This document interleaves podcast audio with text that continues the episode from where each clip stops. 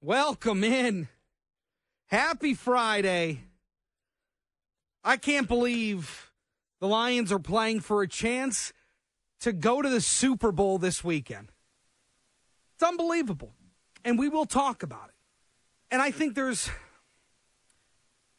Look, I I don't I don't sandbag you guys. I try to be as honest and forthright as possible.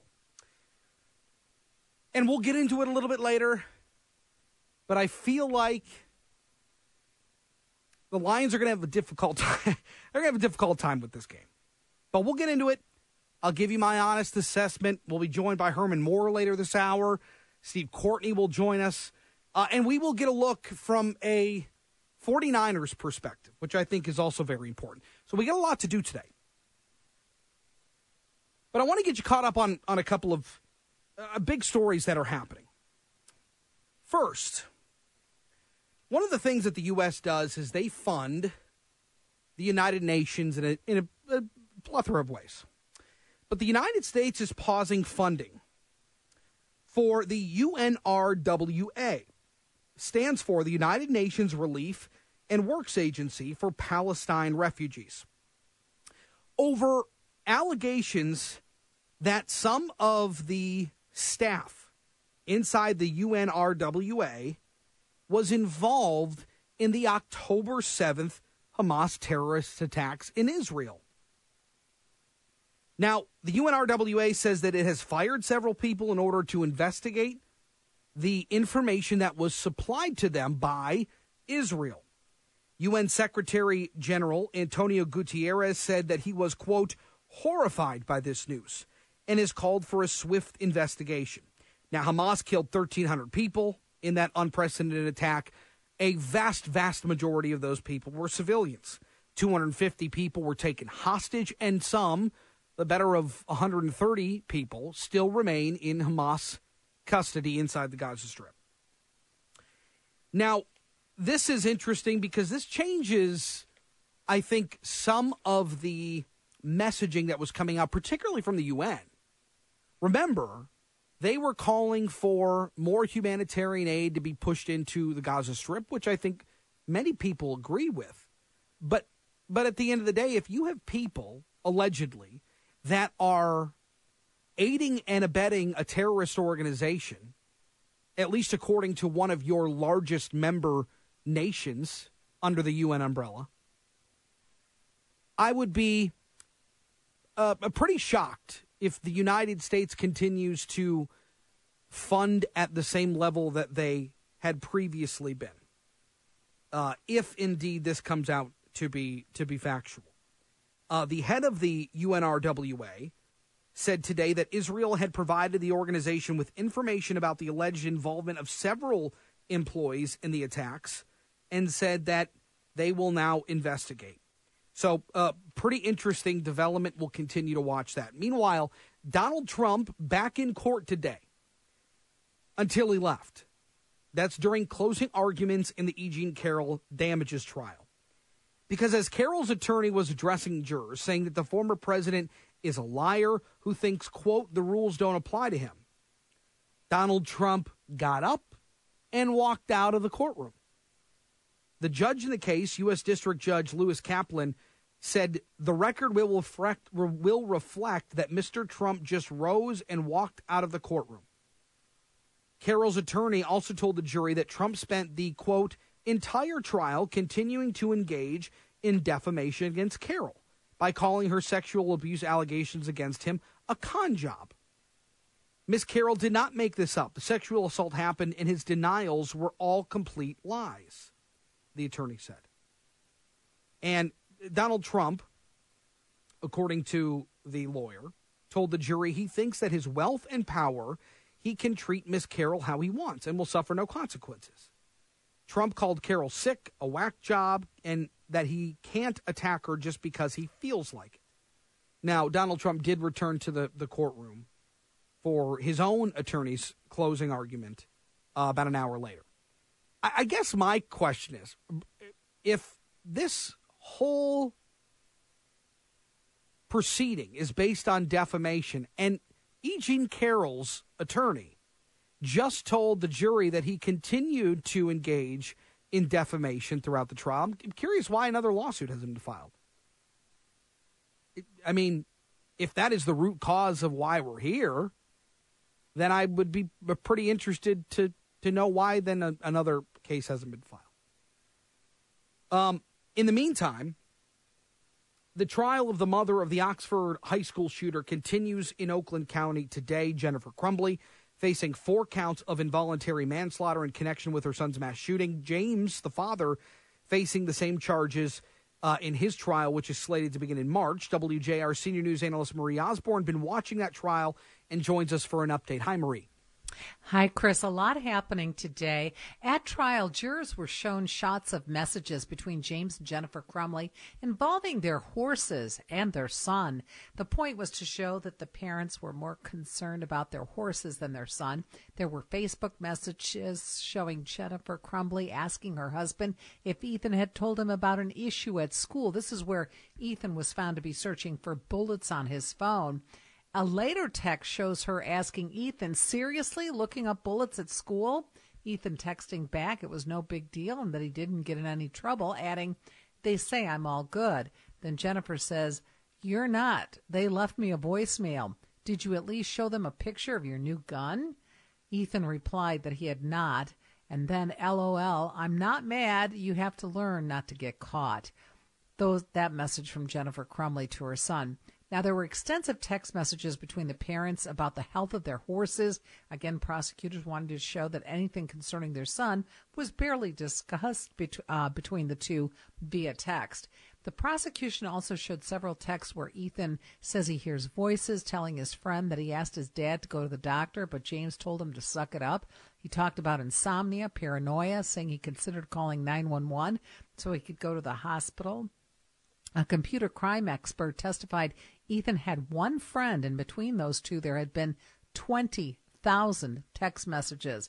The friend had then been moved out of state.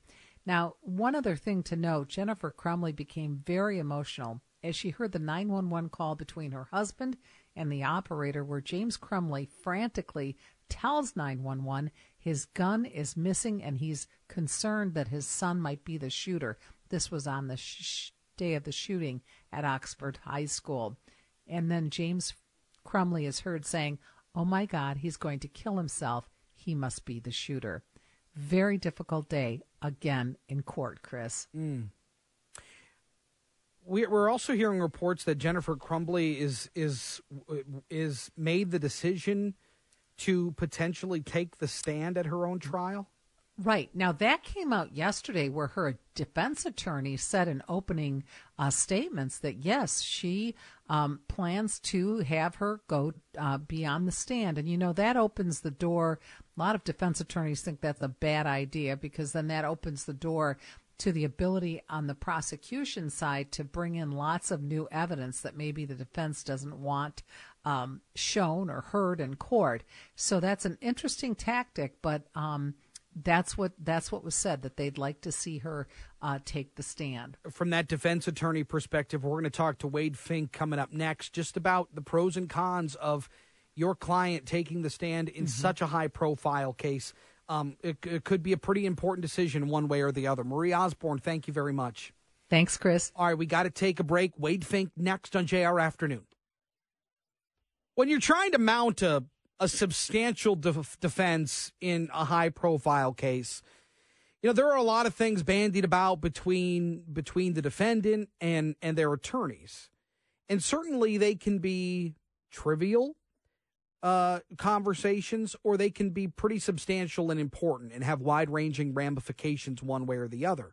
And that's what we're seeing now in the Jennifer Crumbley case. And and when you open up your defense and your defendant to the, the stand, the witness stand.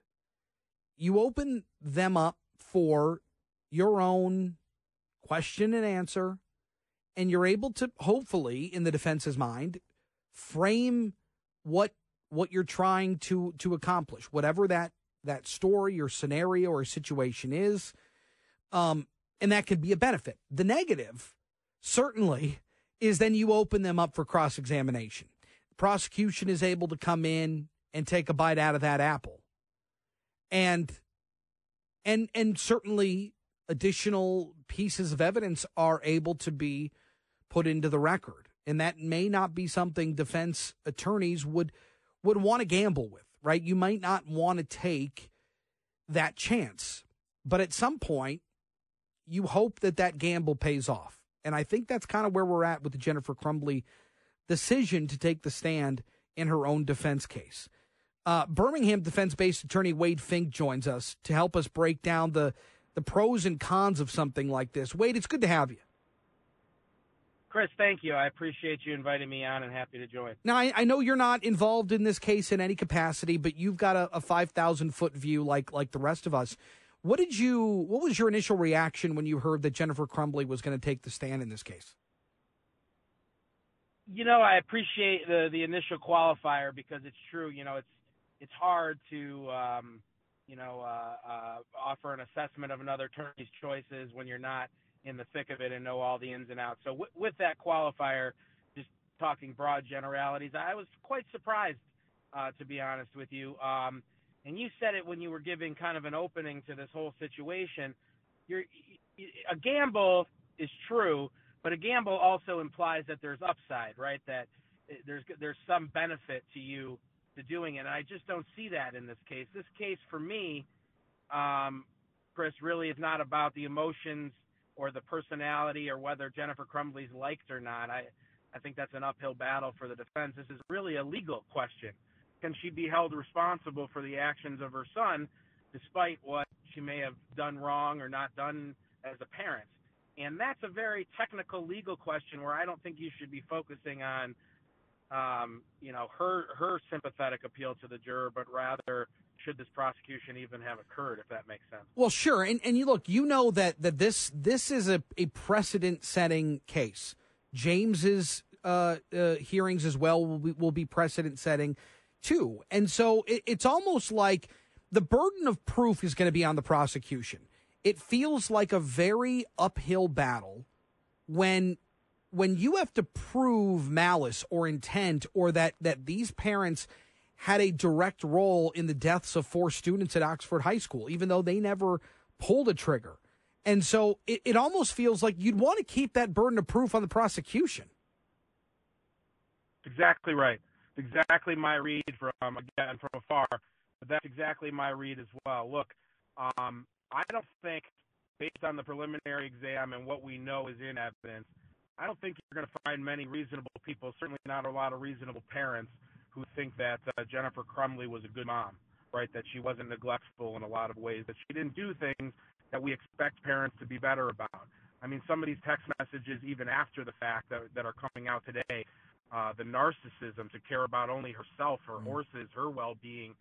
Um, you know, I just don't think you're going to find a lot of people sympathize with that. But what they may sympathize with, and I certainly do, not only as a defense lawyer but as a parent, is the the concept that um, you can be held to account for such a uh, such a, a, a, a tragedy for something so out of the realm of possibilities in most parents' minds. I mean, there's a lot of troubled kids who parents give their best efforts uh, to to to be good and to be good parents and be there for their children, and sometimes it's just hard to overcome whatever uh, the the problem may be. So holding a parent to account for the intentional evil doing of their of their child I mean, there's a there's a real debate to be had there, but I just I think that's where the debate should be, and not whether Jennifer Crumbley is going to convince a jury of her peers that somehow she wasn't she was, you know, a, a great mom, and she had uh, no idea when the prosecutor cross-examines her. I think that's going to be difficult to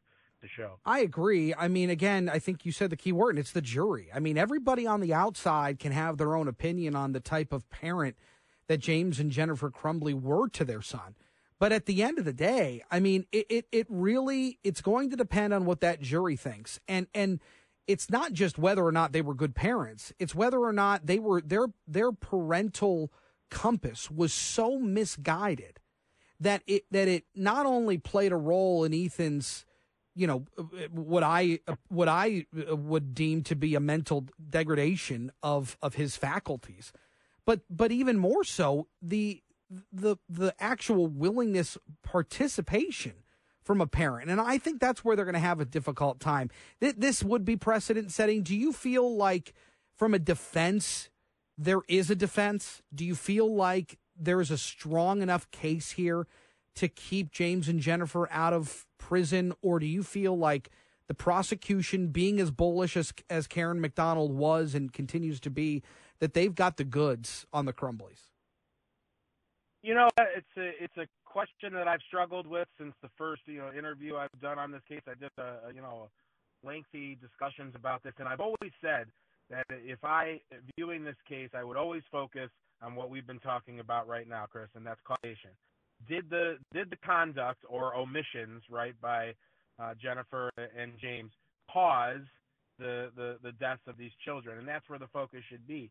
And where I'm seeing this trial focused is more so on personalities and whether you know they did anything wrong in the first place, mm-hmm. keeping the gun in a way that was accessible, buying the gun, seeing that that math paper that they're most certainly going to put in her hands during cross examination. And the reason I'm saying that is to answer your question, and that's I think there is a good defense here, but it, I think it should have been laser focused on the idea whatever you think of their actions or their abilities as parents, there is no way they could have possibly foreseen mm. that he would do something so evil. And it breaks their heart and it breaks them as humans and they are struggling with it every day. I mean, that's where I would be laser focused. Yeah. And so far, so far with the Taylor Swift lyrics and the uh, Jennifer is going to testify, I'm seeing a, uh, uh, a, a narrative that I just, you know, from, from afar, of course, I, I, leave open to the fact there's things I might not know yet. Yeah, I was, uh, scratch but, my head too with the Taylor Swift uh, uh, lyric. I thought that was a bit strange, uh, but but certainly We're focusing on things that just yeah. I'm sorry to talk don't over you, no no focusing on where, where I wouldn't focus. Yeah, it, doesn't matter. Your question it gives it gives it gives the prosecution yeah. a chance to put that math paper in her hand and. Yeah, and, and you know, really drive home the, these facts. Wade Fink, appreciate the insight. Don't be a stranger. We'll talk again soon. I appreciate it. Have a good one. Yeah, you do the same. I want to go out to Paul and Brighton. He's got some thoughts on this case. What's up, Paulie? Yeah, I agree. I agree with your guest uh, there. I, have a friend who's a, a retired defense attorney, mm-hmm. public defender here in Brighton. I asked him just uh, a couple months ago. I said, "What was your record?" And I said, "Was it 40, 50 percent?" And he said, "Oh no, I did much better than that. I did 75, 80 percent." I said, mm. "75 or 80 percent you got off?" He said, "Yeah." I said, "Then how many of your clients do you think were guilty?" He said, "Oh, 90 percent." I said, "You got 75 or 80." I said, "How would you do? How would you deal with the Crumbleys?" He said, "I don't think I'd have any problem at all." And it's it's just like it's colossally stupid to put either of them on the stand just yeah. for the reasons you pointed out. Because as I wrote, I published an article here in the local papers uh, when it happened, is that the laws were insufficient to hold them responsible. There's right. nothing they should have done by the law. Well, and and I again, I think the defense's biggest biggest weapon, maybe that's a bad choice of words, biggest uh, uh, benefit is that the prosecution bears all the burden of of proof. The prosecution they have to do all the the hard work, the heavy lifting to get to get this jury to believe that they are guilty of manslaughter. And I think that's where the real issue lies, not with Jennifer Crumbley taking the stand. Got to take a break. All right, we'll get back to your your calls on the developments in the Crumbley case coming up momentarily. But look, it's a big weekend. Lions in San Francisco to take on the 49ers in the NFC Championship game. The Lions, four quarters potentially from a Super Bowl. Unthinkable just a few years ago, and now very much a reality for Dan Campbell, Brad Holmes, Sheila Hamp, and this entire organization. A guy who's spent a lot of years uh, picked up a lot of yards, caught a lot of balls, knows all about how unbelievable this run has been and, and how really amazing it is. Herman Moore, former Detroit Lion great, joins us. Herm, what's up, man? All right, not much. Just sitting here enjoying uh, everything that is happening that is positive uh, in the city and with this team right now. This just this feels amazing. It feels absolutely amazing. It feels surreal almost. I mean, from your perspective, obviously I mean, you you're the teams that you played on with Barry and Lomas. I mean, really unbelievable teams. What do you what do you take from from those teams when you made playoff pushes? what do you take? Uh, what's like a trait that you see that is similar between these two different iterations of teams in this franchise? Well, one, you have to always have uh, cohesiveness. You have to have communication, and you got to make sure that everyone understands what the objective is. You know, Dan Campbell has handled a lot of the intangibles. He's handled some of the things that I think quite often gets missed, and that is that's culture. We we'll hear people talk about culture, but think about your job place. Think about whether or not you enjoy going to work. Think about whether or not you enjoy going places where there's a certain atmosphere and there's a certain culture. You you you you go there and you you feel a certain way when you're there and you're more energized. You're you're apt to do better. And that's what he, he started with. And then from there, how do we open up dialogue and communication? That's what I saw that's being similar to what we did and what we had in our, our playoff runs. And also any of the good teams that I've been on that have had success. That is one of the biggest things. And then just the respect. You know, he treats his players with respect. Their players will then in turn be respectful back. And then you work together, you're getting things done. That has nothing to do with anything I've said about on the field. And now you take all of that that you've solidified and you put as foundation, and now you move that into the arena and you start to get out there and play. Now you're all one and you're doing it together. And that's what I see. There there are no kinks in their chain. Um, there's no no dings right now in, in their armor. They are ready. I think they're focused. They're prepared to play. And, and right now, this is going to be a, another game, um, unlike the others. But they're not going to approach it that way. They know it's 60 minutes of football, and you have to go in and give it your best. Lions great Herman Moore joins us. You, of course, you can check him out at hermanmoore84.com. You know, I I think defensively there's a way, there's a path for them to be really successful in this game. But offensively, I mean, I, I think you see the firepower, and and whether that's Amon-Ra St. Brown, Josh Reynolds has come up really big in these first couple of playoff games for them. Jahmyr Gibbs is coming into his own. That offensive line is just full of a bunch of warriors. I mean, they are loaded at every level. And by the way, I mean, Sam LaPorta is banged up, but he is still contributing in a big way. What do you see from this offense? What do they need to do in order to win this game on Sunday? Well, first, let's, let's give a lot of credit to uh, offensive coordinator Ben Johnson for recognizing what he has, extracting uh, those plays out of the playbook, aligning those with the right players. You see guys rotating in and out. You'll see Amon-Ra St. Brown, their leading receiver, go out of the game. It seems like at a critical time, and another player comes in, and it's because they're dialed in. And what I see with these these players are that you know they they are not. If you start looking at okay, the most talented guys in the NFL, you know you're going to have uh, subjective opinions. You're going to have people saying certain things about whether they think these players belong. But when you start dialing it back and you peel back the layers, and you say, what about what about their their uh, business? I mean, not their business, but their uh, playing ability, their acumen when it comes to understanding the game itself and things of that nature. These guys are business. They they go in, they handle it. They go in and they understand how to defeat what's in front of them. They understand the objective. So together, what I love is that you know you talk about a Jahmyr Gibbs, you talk about solidification of the offensive line, um, you talk about the the fact that they have uh, talent and they have depth at wide receiver, which we had none years ago, mm. uh, other than some some guys we were trying to see if they were going to pan out, and now they've developed them into full fledged, one game away from going to the Super Bowl in a short period of time. That speaks volume. That speaks volume, and it, I don't care what people think if it's a um, how they got here or if they thought that this team isn't as deserving as others. You know what? They are. They earned it. No one gave them anything. So that that's the part you hear in me, and I think you hear that's resonating with um, the city of Detroit, the state of Michigan, even those around the country have become fans of the Detroit Lions. Is that this team has done it a way which, quite frankly, we haven't seen done in a long time, and that's from the bottom up. I think this is a special ride for Lions fans, not only because we, you know, we haven't been here in, in a long time, but I think Dan Campbell said it best to the team after their their win against Tampa Bay was, you know how hard it is to do this in this league. Like, do, do you understand what you're doing right now and and how unbelievable this is? It, the the gravity of the situation is is is I think it's it's it's not lost on the team that they are doing something special. And I think from you know you even look, look at Cincinnati, right? They go to a Super Bowl with Joe Burrow and they haven't been back since. and they haven't even looked like the team that went to the Super Bowl. So it, this is not something that's guaranteed in this league, and it almost feels like, from I think from a fan perspective, you just want to capitalize. You want to take advantage now while you have a team of this makeup with this with this roster with this coach and the vibe that they have going on right now. Nothing is guaranteed in this league, and you got you got to capitalize when you got the chance. You, you you you put that in the the most direct way because that's absolutely true. Think of it this way: as you mentioned, Philadelphia, we saw who had ten and one, and they have an epic fall yeah. and just just collapse at the end of the year. Mm.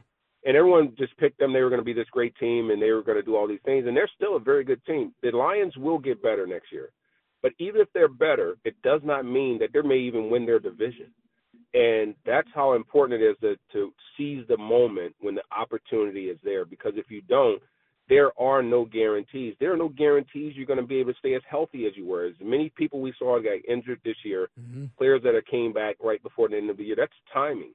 Those things worked out in the Lions' favor. And if you if you start to look at what it takes to get to this moment, all the things that have to click and go right, from injury to being on the same page, players pay, playing at their top abilities, and all these things have to align to get to this moment. Now you have to rinse and repeat and do that next year. So there's no guarantee. You seize this moment right now, and um, that's that's what makes it special. That's what the players and Coach Campbell is telling his team, and it you know they have to once it's done, wherever their season may end, yeah. whether it's here or the Super Bowl champions, it means that they will get an opportunity to try and do this again next year. You got any predictions on this game? What's what's the what's the heart and what's the mind tell you?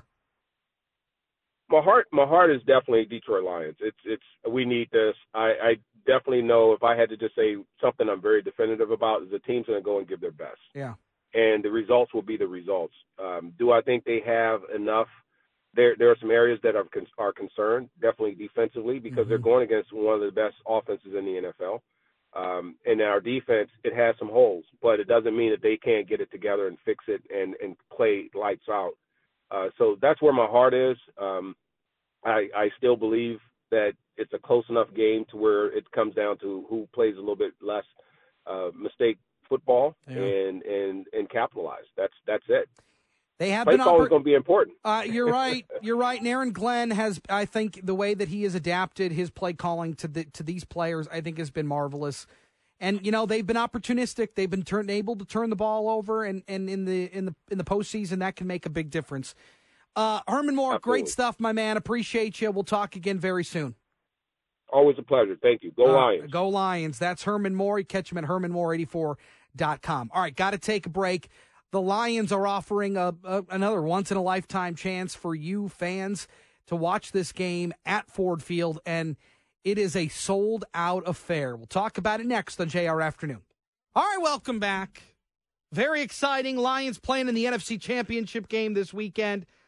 It's still, still pretty surreal to say.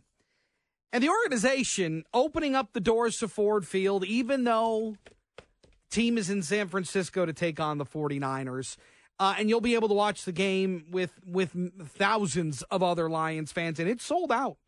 And I think it go, just goes to show you that Detroit is on a historic run, and these fans want as much of it as possible. Ellen Trudell is the corporate communications for the Detroit Lions in Ford Field and joins us. Ellen, it's good to talk with you. Hi, how are you doing, Chris? Thank um, you so much for having me. I'm great. Um, it's obviously an exciting time for the organization. It's an exciting time for Ford Field. Um, I don't know that it'll be quite as loud as the last couple weekends, uh, but but you're you're you're giving you're opening the doors up again and letting fans come in to to check out the game at Ford Field. I think it's great. Yeah, absolutely. I mean, obviously, some pretty big shoes to fill after our wild wild card and divisional round uh, playoff games, considering our decibels were um, in the 130s for both games. Um, and we'll have about uh, 20,000 plus fans in the mm. building, which is obviously less than our 65,000 plus for normal game day. But I think it's going to get pretty rowdy and electric in here.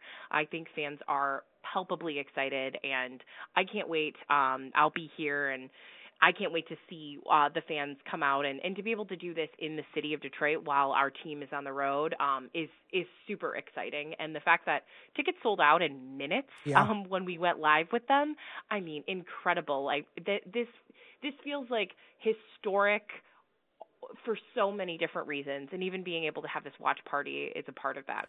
And look, it's it's going to be different. It's not like a normal game day atmosphere. Obviously, there'll be a lot less people there. But but what went into that decision? Because I I would imagine that when you're considering opening the venue up for uh for a, for a game that isn't happening there, um you you, zhuzh things up in different ways. You you you make do in different ways.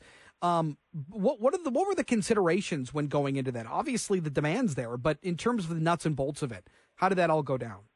Yeah, no, that's a great question, and and I think what's really interesting, and and I have to give immense kudos and props to our entire operations team here, our events and marketing team, everyone that went into making this decision. Because to be honest, we really pulled uh, what is an actual another game day after two two uh, postseason games in a row, which is so exciting and unbelievable. But then we were like, we got to we got to do something for the fans. This is the perfect opportunity. So we pulled it all together, and we're really going to have an at this watch party. We're going to try to emulate that Lions home field advantage atmosphere as much as possible. Um, we're having a power hour presented by Soaring Eagle Casino and Resort, like we do on game days, for the first Cool. hour and a half that gates are open. So we'll have those food and drink specials that if fans have come to our games during the regular and postseason, they can expect to have that. We'll have um, the live enter- uh, live band at Social at Gate D, like we normally do during Power Hour. And on top of that, um, we are actually giving two giveaways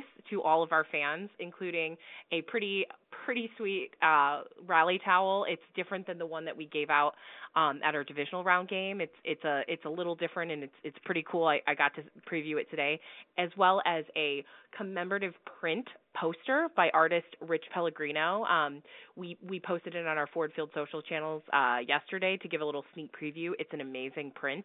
So we're giving both of those giveaways to all fans that are coming to the stadium, and then fans that will be here for the watch party can expect um, our Detroit Lions entertainment teams. So there'll be performances by our cheerleader Rory will be there, our Detroit Lions drum line. Um, we're going to bring in those pyrotechnics and, and streamers that those fans that had the ability to come to our postseason games uh, have come to know and expect. So we're we're trying to make it as much as a game day atmosphere as possible. That's cool. Is there going to be a Fox camera there? Are they going to be Yes. able to, to pipe in and, and show the, the crowd during the game? Yep, absolutely. Good. We um they're on site I think already right now as we speak. Good. Um, so the broadcast will definitely be featuring the watch party, hopefully for some big moments of celebration. No doubt. Uh, Ellen, great stuff. Uh, congratulations to the entire organization. I know it's a very exciting time, uh, but we got some more work to do, so let's get back to it. Yeah, thank you so much and go Lions. Go Lions. That's Ellen Trudell, uh, the corporate communications with the Detroit Lions and Ford Field. Great stuff, uh, as always. And look, the fans are rabid right now. They want more. They want they want to win, and uh, and certainly being in Ford Field for a game like this uh, definitely helps the vibe.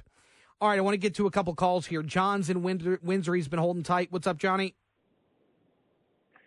Hey, great show. I just want to give my two cents. I'm driving my Honolulu Blue F-150 down Telegraph Road. right Attaboy, now. John. Going to pick up, going to pick up my edibles for Sunday. But I just want to say this team reminds me so much of Chuck Daly and the Bad Boys. Like, yeah. Chris, you have your people figure out, other than the quarterbacks, how many players on the roster haven't seen playing time in the last four games? I'm willing to bet it's less than two. We every every Lion has a job to do. They come in, they do their job. I'm not saying we're going to win the Super Bowl, but we're going to be there, man. There, there's no doubt in my mind. And, and and I just want to get your take on it. And I'm glad I got to talk to you today. You know who I am. Yeah, John. like John, my I appreciate it. Truck says the Lions going to win. Yeah, look, John, I mean, you know, for me, it's like you're right. They do do their jobs. The thing about, I mean, you go back and look historically at Detroit championship teams, and they are gritty. I mean, you know, hockey with the exception. I mean, everybody in, in hockey is gritty. But I mean, you go to the the the even the going to work Pistons, right? Th- that was a team of guys from around the league that weren't superstars that ended up beating the Lakers or almost ended up beating them again for back to back championships that went to six straight conference championship games. I mean, they were just gritty and they weren't a team of all stars when they were assembled, but by the time they were done, they were. And it, it, it feels very much like that with this Lions team. It's a good comp because, I mean, there's how many Pro Bowlers? Five Pro Bowlers on this team, couple All Pros.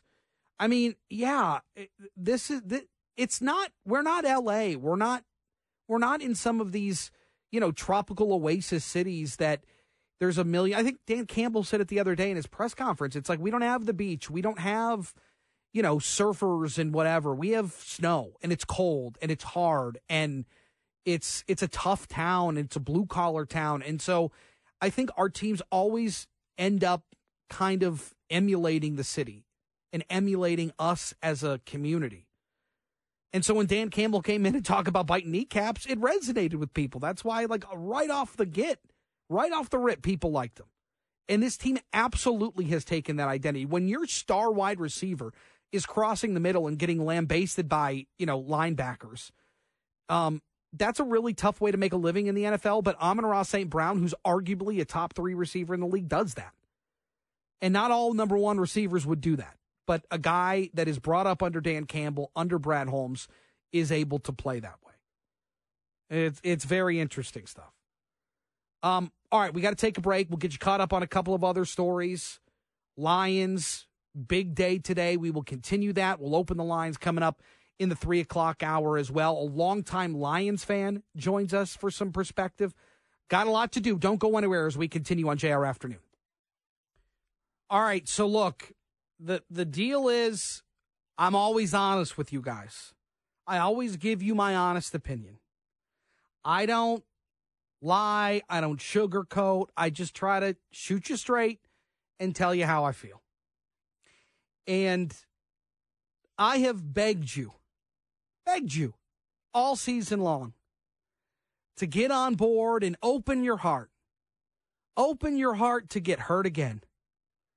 And here's the great part is I think no matter what happens on Sunday, I don't know that we should be hurt. I think we should be really happy where this team is and where they're where kind of where they're they're at in terms of their their near-term future success. So I think when I give you my prediction on this on this game, I want you to remember that I'm just trying to tell you what I think is going to happen. I uh I hope to be wrong. I hope that that uh if I am wrong, then you call in on Monday and you you rub my face in it. But I really would like uh I got to shoot you straight with what I think, and and we'll do it uh, a little bit later in the hour. But with that being said, still a lot to do today. A lot of a, a lot of news still developing. Whether it's down at the southern border, Texas is just outright ignoring the decision by the Supreme Court to allow border security to take down razor wire in the Eagle Pass area. Um, that continues to be a contentious issue, and and we will watch the developments at that. Um, but Greg Abbott, the governor of Texas, says that they have a constitutional right of defense at the border, and so he is using that as a as a method to continue their their current practices.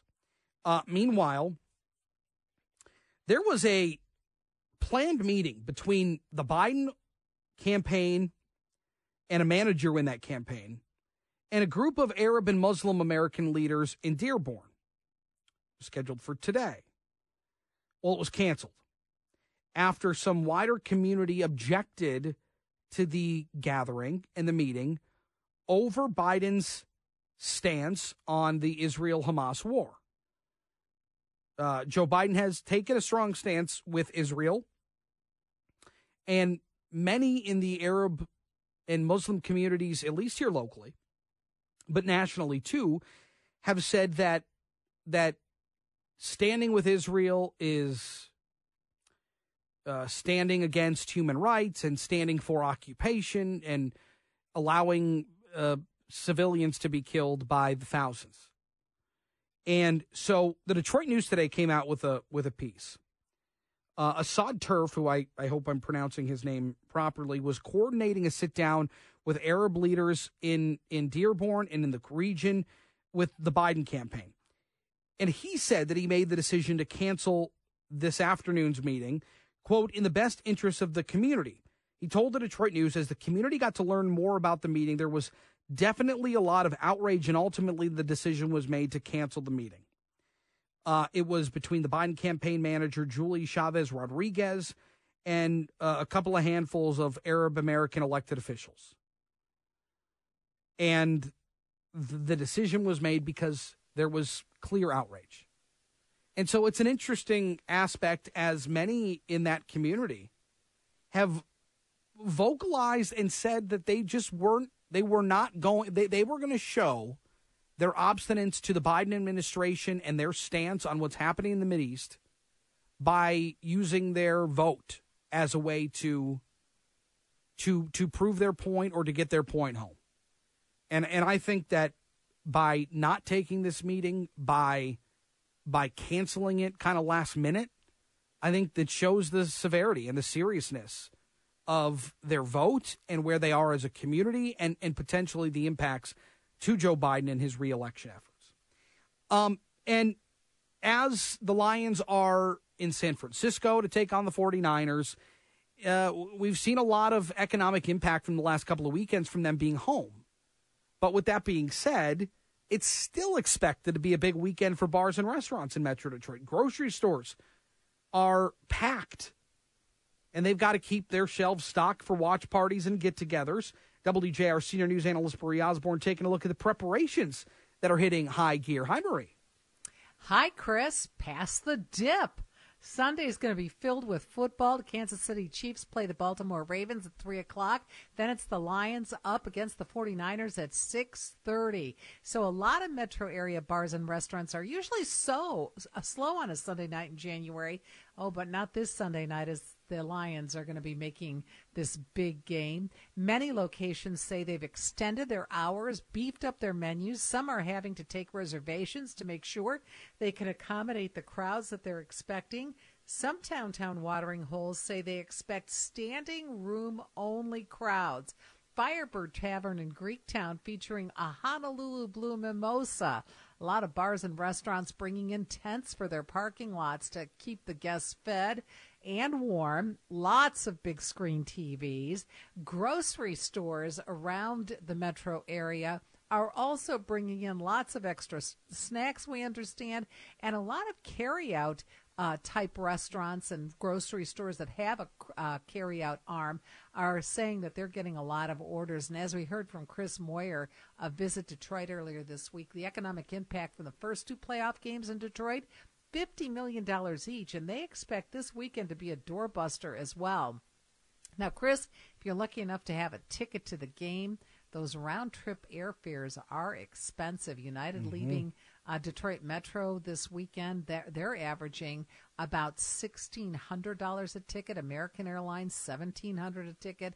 Delta flights averaging $1,800 a ticket. So it's going to be an expensive weekend all the way around. Expensive weekend all the way around, an exciting weekend all the way around. And yep. uh, I know that you guys are going to be.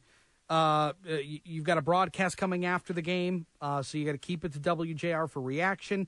Um, depending on my current state at that point, I'd love to join you. No, we, we want, no, I was really happy to see your name. And yeah. I thought, yeah, that'll be glad because, you know, you, you might get pelted really. Yeah. You know, you might just get a real beating from everybody. Yeah, that's after okay. all that I've hearing you said, everything you've said this afternoon. That's all right. I can take it, but we'll, we'll see. Marie, thank you. Thank you. It. Uh, all right. In the meantime, want to give you an opportunity because Fontainebleau, Las Vegas, the newest luxury resort and casino on the Las Vegas Strip, and we want to send you there for the big game weekend. You score a trip for two to Las Vegas, including airfare, a two night stay at Fontainebleau, Las Vegas, $150 credit to spend at one of its 36 restaurant and bars, and two tickets to the Fontainebleau Las Vegas big game viewing party at BleauLive Theater. To enter Texas Hours National keyword win to 95819. Full details and official contest rules visit WJR.com. Uh, Mark has been holding patiently. I want to give him an opportunity to, to talk here before we go to the break. Mark, what's up, my man? Well, I thought this thing that you, you know, felt if they did lose, it was still a huge accomplishment, and I'm proud of what the Lions have accomplished. Agreed. But I always remember what Mitch Albom have said many times through the years. It's always that one play that can change the Mhm. game. One bad call, like the one three, uh, the In bad call that was made on the Lions. Yep. That made them lose the game when they really should have won Yep. and it could go either way. So I think that, uh, and then look at how many nail biters where they win by one point or they win by the, the last minute in the Yeah. game, and it's like the most exciting football I have ever seen. And uh, I just hope that they win. I think that they're, I think they are going to pull a rabbit out of their hat and win and win this game. Your I lips, really your that. lips to God's ears, Mark.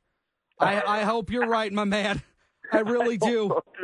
I hope Oh, so too. God. Look, as as exciting and as as successful as I think we all view this season to be, uh, yeah, it would be really nice if they won. Yeah, it really yeah. would. All right, Mark, enjoy the weekend, enjoy the game. All right, we'll talk to you next week. Uh, in the meantime, we're gonna we're gonna reach into our uh, our our our bag of tricks here because I want to give you an opportunity to hear from those close to the team, and I don't mean the Lions, I mean the 49ers, what they're expecting out of the Lions, and we'll give you an opportunity to scout the opponent too. That's coming up next on JR Afternoon. All right, so while this is certainly uncharted territory for the Detroit Lions, for uh, for us as fans, uh, it has become a bit of a little bit of commonplace for those in the Bay Area. This is the fourth, I believe, out of five years where the 49ers have been in this game. They haven't been able to get over the hump, but they certainly are accustomed to getting to this point. And and so uh, a, a little bit of different ends of the spectrum here, but these are two, I think, really evenly matched teams, especially on the offensive side of the ball. Defensively, I think, is where the, the 49ers have a clear advantage. Um, but this Lions team is hungry, but they do have a lot of concerns and they will have their hands full with this 49er squad. John Dickinson is an on air host at KNBR in San Francisco, uh, one of our, our uh, stations that fall under the Cumulus umbrella. Uh, a a voice of all things Bay Area sports, and he joins us. John, it's good to have you, man. Thanks for having me, Chris. Appreciate the time. And uh, yeah, this is going to be a, a hell of a matchup on Sunday here in, uh, in Santa Clara. You know, I think from from a Lions perspective, defensively, right? Brock Purdy, really, Brock Purdy and Jared Goff are very similar.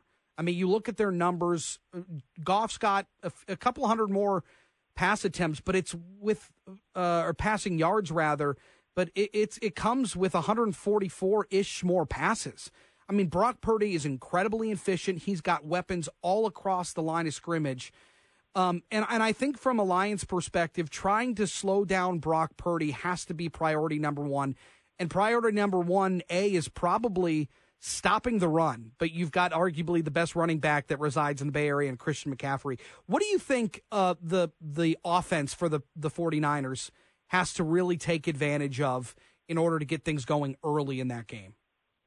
Yeah, I think they know that the Lions have been good at stopping the run. I, think, and the one thing that Kyle Shanahan has spoke to, and I think just from being in the 49ers locker room this week and, and being out at practice, they believe that if you can keep Aidan Hutchinson blocked and you can eh, basically know some of the different blitzes and, and confusion that the Lions have tried to create against teams, that there are plays to be made against the Lions secondary, and there are plays to be made over the middle of the field in the passing game. Now, that being said, the 49ers always would prefer to run the ball 30 plus times uh, in a game and, and get the ball to, to Christian McCaffrey and get the ball to Deebo Samuel, who likely is going to be uh, questionable uh, when the official designations come out here within the next 90 minutes or so as the, the 49ers are, are wrapping up practice here uh, as we speak. But no, I, I think that it's it's the high variance basically of the Lions defense in that they've been able to make some big stops, a big sack in the middle of a drive where teams are otherwise moving the ball on them effectively. It's the ability to move the ball effectively for the 49ers without having that catastrophic play, basically the sack, the bad penalty, the big time negative play, which allows the Lions to, to really, you know, bring pressure on, on third down and, and get off the field. I think the Niners see and are pretty confident, though, that if they cannot have those catastrophic plays, not turn the ball over, that there are big plays to be made in the passing game specifically against this Lions defense. Yeah, I mean, for as good as the Lions have been at, at stopping the run, I think they're number two in the in the NFL.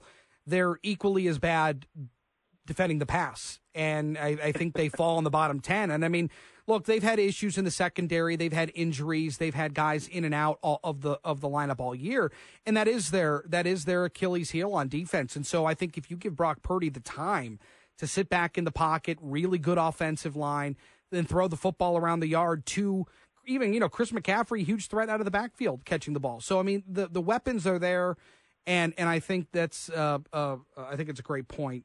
Under Kyle Shanahan, there's been a ton of success. They haven't been able to get over this hump, though, as I mentioned just a bit ago. What is the identity of a Kyle Shanahan 49ers team? Physicality and, and, and running the football and, and just brutal physicality really on both sides of the ball. And I think that's where these teams – are in many ways so similar. I mean, the Lions' identity, I think, is physicality, and you know, you know, they want to stop the run, they want to run it, they want to protect the quarterback, they want to win in the trenches. The 49ers have won a lot of football games, not only in the regular season but in the playoffs, based on physicality at the line of scrimmage, defensive line play, uh, offensive line play, even though they haven't always had the best offensive line, they may have the best offensive lineman in all of football in, in Trent Williams, the, the left tackle, and he is mm-hmm. a mauler. And and they like to set the tone right there. Uh, I, I think the identity sometimes gets skewed uh, because of, of Kyle Shanahan's you know, offensive prowess and play calling and, and system uh, that gets talked about so much with all the quarterbacks that the 49ers have had over the the run here from Jimmy Garoppolo to briefly Trey, Lance and, and now to, to Brock Purdy. So I think it, it, it sort of in the national landscape gets framed as the Shanahan offense and explosive plays and, and, and basically a lot of the pretty stuff. But the reality is the identity of the 49ers is is in the trenches as much as they do a lot of the pretty stuff well, especially on offense when they're really rolling. I, I know this is uh, easy radio banter because it's so much more than just one thing. But g- give me in your mind if A happens, the 49ers win. If B happens, the Lions win. What what do those need to be? I, I think it's I think it's turnovers for the if the 49ers don't turn the ball over, I think the 49ers win. Uh, if if the Lions can get a couple of turnovers, if they can hang in the game early and and make basically make the 49ers play from behind. That's where the 49ers have been vulnerable all season long we all saw they came back and, and were able to, to beat the Packers when they were really up against it in the in the divisional round. Uh, some big stops, uh, although the defense was was vulnerable and and you know had their worst rushing defensive game in in a, year. Uh, the Packers were making plays. The elements are, are not going to be a factor this week as they were uh, last week. It's going to be 71. I don't know if you've. I, I heard your, yeah. your guys' weather report as I was waiting on hold. I mean, it's going to be 71 and sunny, so no rain.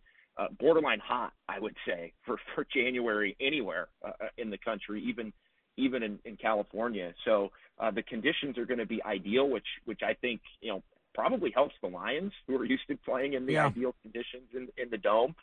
So uh, I, I think uh, turnovers are the big thing. I think I think the Lions. The, the, here's the other thing I'll give you on the Niners this week from from being around them. They mm-hmm. are fully aware of the Lions' ability to take risks and thrive basically as the as the underdog. Like they're not afraid. And and if those risks pay off, then they can hang in the game, get ahead, and and win the game. If if but in taking those risks, they leave themselves vulnerable to big plays. Yep. For the Niners, it's hitting big plays without making the critical mistake. If they do that, they feel there are a lot of points that they can put up on the on the board.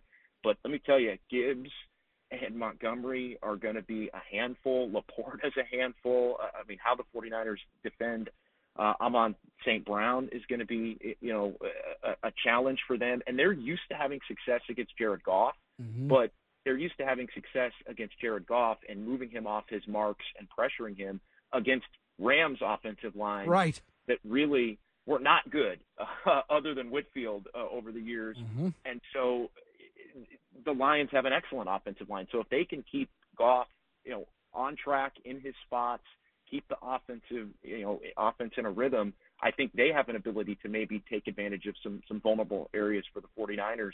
Uh, Ambry Thomas, Michigan guy, Yep. he's been vulnerable. The Niners have been vulnerable uh, to the middle of the field a Mhm. little bit in the passing game. So uh, both ways there are plays to be made, but I think it's it's being able to take advantage of the risks Yeah. that the Lions take and use those to the Niners' advantage. I think are the biggest key. Well, enjoy the game. I know it'll be fun. We're excited. I know you're excited. Uh, enjoy it and uh, have a good time with it. We'll talk again soon.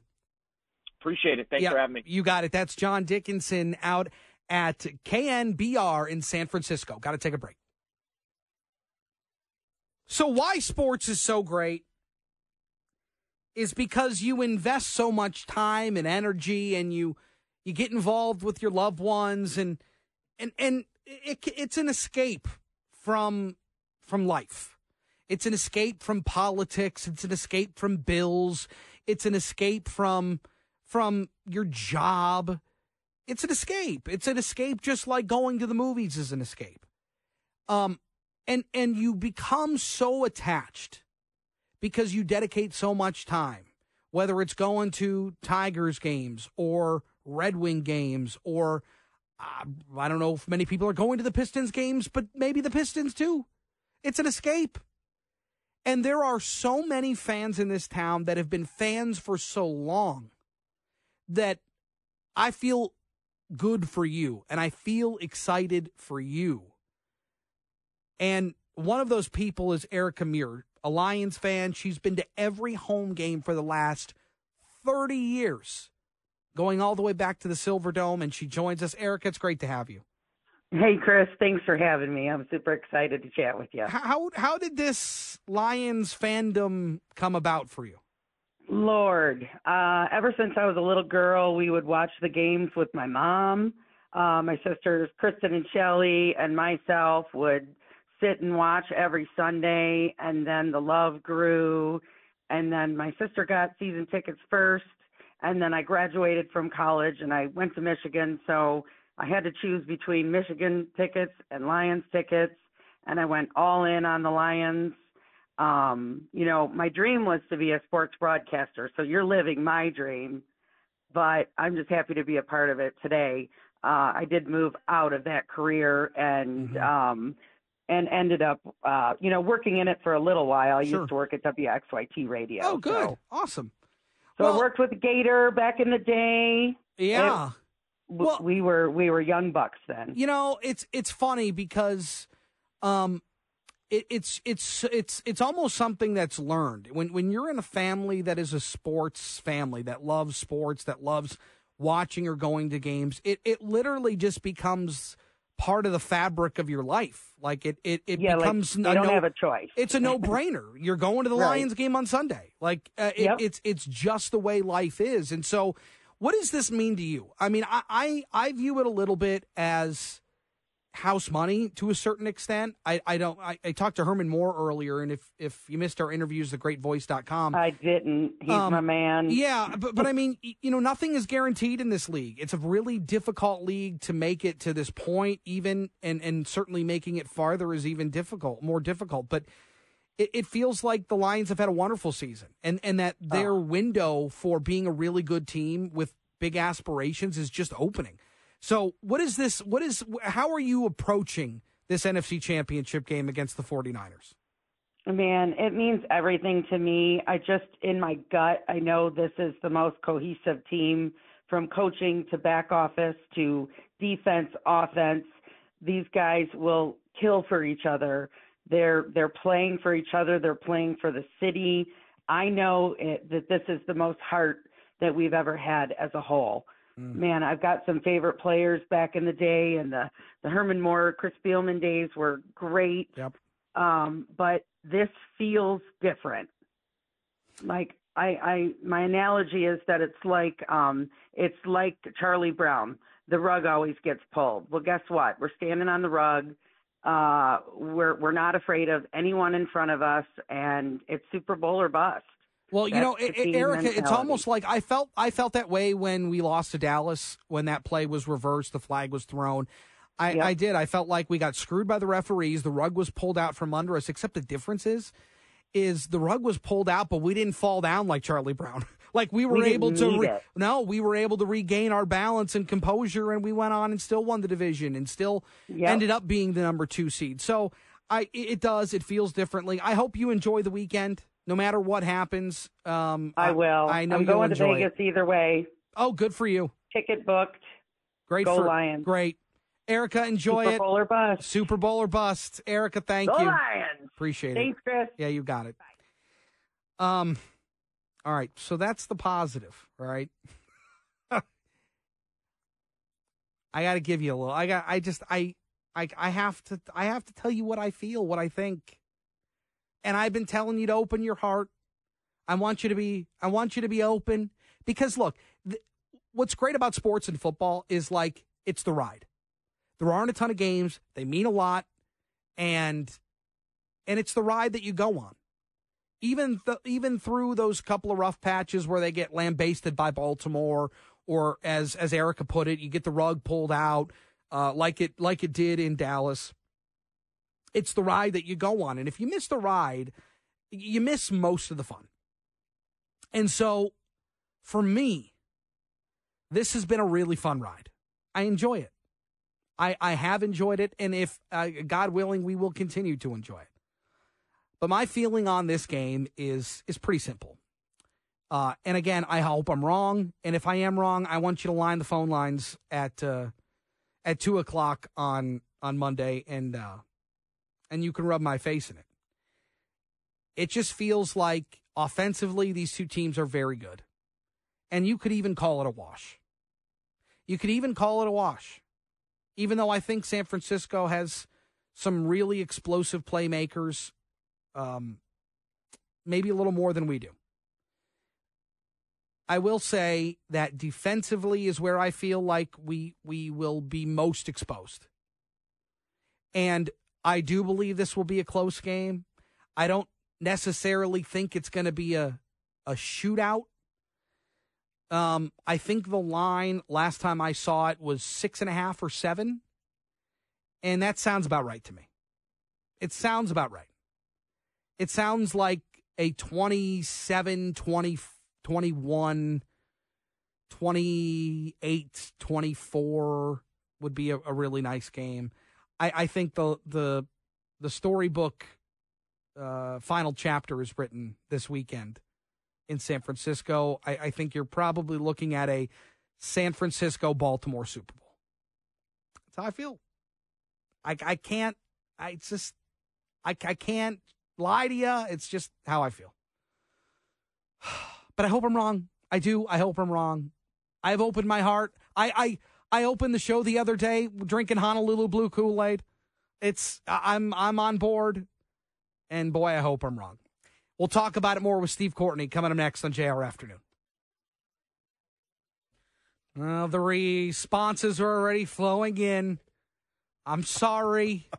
I'm sorry. I got to tell you what I feel. It's how I feel. What are they saying, Brian? Uh, Phil from Auburn Hills texted in and said, "Hey, can someone tell Steve Courtney to talk Chris in off the ledge, All right, please?" there it is. Steve Courtney joins us. Hello, Stephen. Chris, You got to um, get me off the ledge, my friend.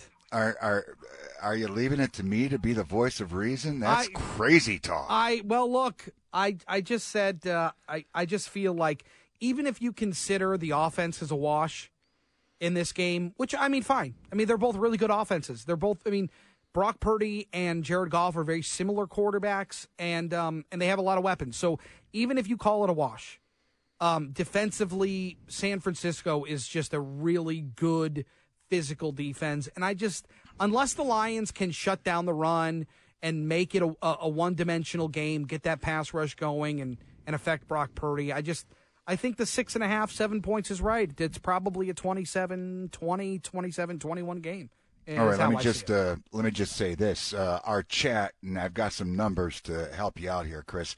Uh, our chat brought to you by the hardworking men and women at Bill Brown Ford.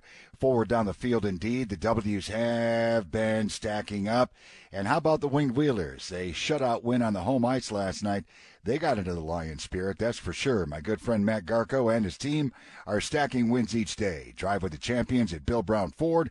Shop their TrueView inventory at BillBrownFord.com today. Hey, Steve, Uh, real quick, did you see last night the Jared Goff chance at the Wings game? I was just going to mention that. Isn't that something? Sorry, yeah. Uh, it was uh, something to witness, that's for sure. Uh, you talk about the Lions stopping the run, and Dan Campbell a couple of days ago said that is priority number one for this Lions team, who, by the way, remain seven point underdogs. Uh, here's the deal the Lions have done a stellar job throughout the year uh, stopping the run, second uh, best run defense in the league. Now, what you bring up is a valid point. The pass defense, 27th in the league. The X factor here going into this amazing championship game is we don't know the status of Deebo Samuel. Uh, suffered a shoulder injury in the win over the Pack last weekend. Uh, at last word, he was limited in practice. Remember, he missed a couple of uh, games and the bye week earlier with a microfracture in his left shoulder. Uh, so uh, we'll just have to wait and see. Meanwhile, uh, some other numbers you may be interested in. If you're a number one seed, as the 49ers are, uh, history is on your side. Uh, number one seeds are 34 and 14 in conference championship games. Home teams, in case you're wondering, 35 and 18 in the NFC title game, 36 and 17 in the AFC. Uh, something else to keep in mind: the Lions uh, averaged five fewer points per game on the road. Now, all of this makes no big deal about no nothing. Um, we know this about the Lions, Chris. It just seems as though no moment is too big for them. And you talk about Jared Goff. Um, he's the guy you want in the huddle because let's be honest, you know, everything is not going to go perfect i- in this tilt. The 49ers are too damn good. And here's my fear uh, San Francisco didn't play well at all uh, against the Green Bay Packers last week. But what do good teams do? They find a way to win. And, you know, at the end of the day, I, I have nothing but confidence in this stellar Lions offensive line. Frank Ragnow, he's a warrior. Warrior. Uh, he's going to be uh, good to go. Uh, but they've got to provide with this amazing 49er pass rush. They've got to let Jared Goff do what he does. Uh, the numbers here uh, the uh, 49ers have gotten to the quarterback 48 times this year. Nick Bosa led them with 10 and a half. Um, you got to keep an eye on McCaffrey. He's a dual threat. 1,459 yards rushing, 14 TDs, 67 receptions with seven TDs. All right. So, So, with all that said, where are you at on this? well, you know what? Oh no. I've been torn. Oh no. Don't do this to me. No, I've been torn. But here's the he- he- here's the thing, and I am 100% confident in this. I think that this Lions team, as they have done throughout the year, become Dan Campbell. They they grab his mentality, uh, and they're going in pretty much cheesed off. And I'd like to say something else besides cheesed, but it's an adult program. It's family oriented. Um, that they're seven point underdogs. So it's the Lions now going in with a chip on their shoulder. Uh, it is going to be close, but I think the Lions respond. I think the Lions uh, maintain their status as America's team. Oh. I, I, I just can't. I just can't go against him, Chris. I just can't. All right. Well, thank you. Thank you for balancing out my crazy. And and wait a minute before I go. Yeah. Shame on you for I- doubting this Lions team. Look, it's not doubting. I have been, Steven, listen. I've been, Doubting Chris. I- doubting Chris.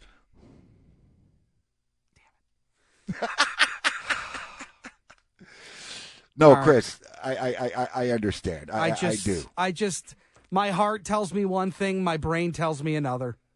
I But just, here's uh, quickly. Here's where I stand on it. I was watching it with my dad. You know, God rest his soul. Yeah. You know, 32 years ago when they got clobbered by Washington. yeah. And my thinking at that time was, eh, you know what? We'll be We'll do this again in a couple years. yeah. Yeah, how'd that go? Uh, yeah. Uh, oh, look at the time. Yeah. Yeah. All right, Steve. Well, enjoy the game this weekend. You've got my hands already sweating. So thank you. You and yours enjoy, Chris. All right, Steve Courtney, thank you. KB joins us. What up, KB? All right, I've been out there today, and I'm letting you know right now. Coach almost bit my head off and I asked him about uh, energy and emotion. I know. I was going to ask you and about he's that. ready. Campbell has two So wait, hold on. Stop. You asked him, look, you can get juiced up for these games. I Are said you these other guys these have guys been there back? four times. This is your first time. Are you gonna have to pull these guys back? Or Yeah. you just? Are they rabid, He- basically? Coach Campbell has two tails, and everybody out there listens when you see his press conferences. One, he takes his hat off and rubs his head and puts his hat back on. He does that all the time. That's when he's emotionally ready, or if he taps the side of the podium. Yeah. I asked that question. I thought he was going to jump off the table on me. Yeah. He, was, he was tapping that thing I like know. he was playing like bongos. No, And I he said we're not we're not pulling anybody we're back. going in like Yeah. a like a stormtrooper. We're going in. yeah, in like like like a like you're you're about to storm a a beach Yeah, in Normandy. right. Okay. I was worried before that press conference. They're all in. They're all in. So that was enough for you. That's enough for me. That I just want to know because you know tell. you go over there and you get in the game and you start freezing up because it's a big game and next thing you know you're down twenty one nothing. No, no. They're they're getting after it. like UFC. They're gonna make Kansas. They're gonna make San Francisco tap out. What? You heard me say it. You heard it first. Whoa, whoa, whoa, whoa, whoa. You Wait a second. They're gonna make so they're gonna put a whooping on. A physical whooping. Now I don't know what the score is going to be. I'm not into the scorekeeping. I'm not a Well, I Jimmy don't- Degree. no, don't I'm come talking in here about with that nonsense. no, Give me a no, no. score. Well, they're going to win, but I'm trying. I'm not predicting the numbers. The numbers mean nothing to me. By the end of Is that it a game, double digit win? No, they'll win by single digits. Okay. I was worried for you That's when I saw that today. Ken Stradamus. Yeah, yeah, I saw that. No when I uh, saw, lover. You didn't come to help. When You I may saw, have saw it, no, but you didn't I'm come not to help. coming to help. I want to see that. Yeah, the, the, the press backed off that table like Dan- I, Dan Campbell bit your kneecaps I felt like the Maytag repairman. I was in there by myself oh, when I oh, said that. Oh boy. that. All right, Mitch Albom and the crew coming up next. If they lose, Kevin I'm Glover, you, 415. line them up. Kevin Glover, 415. All right, see ya Monday.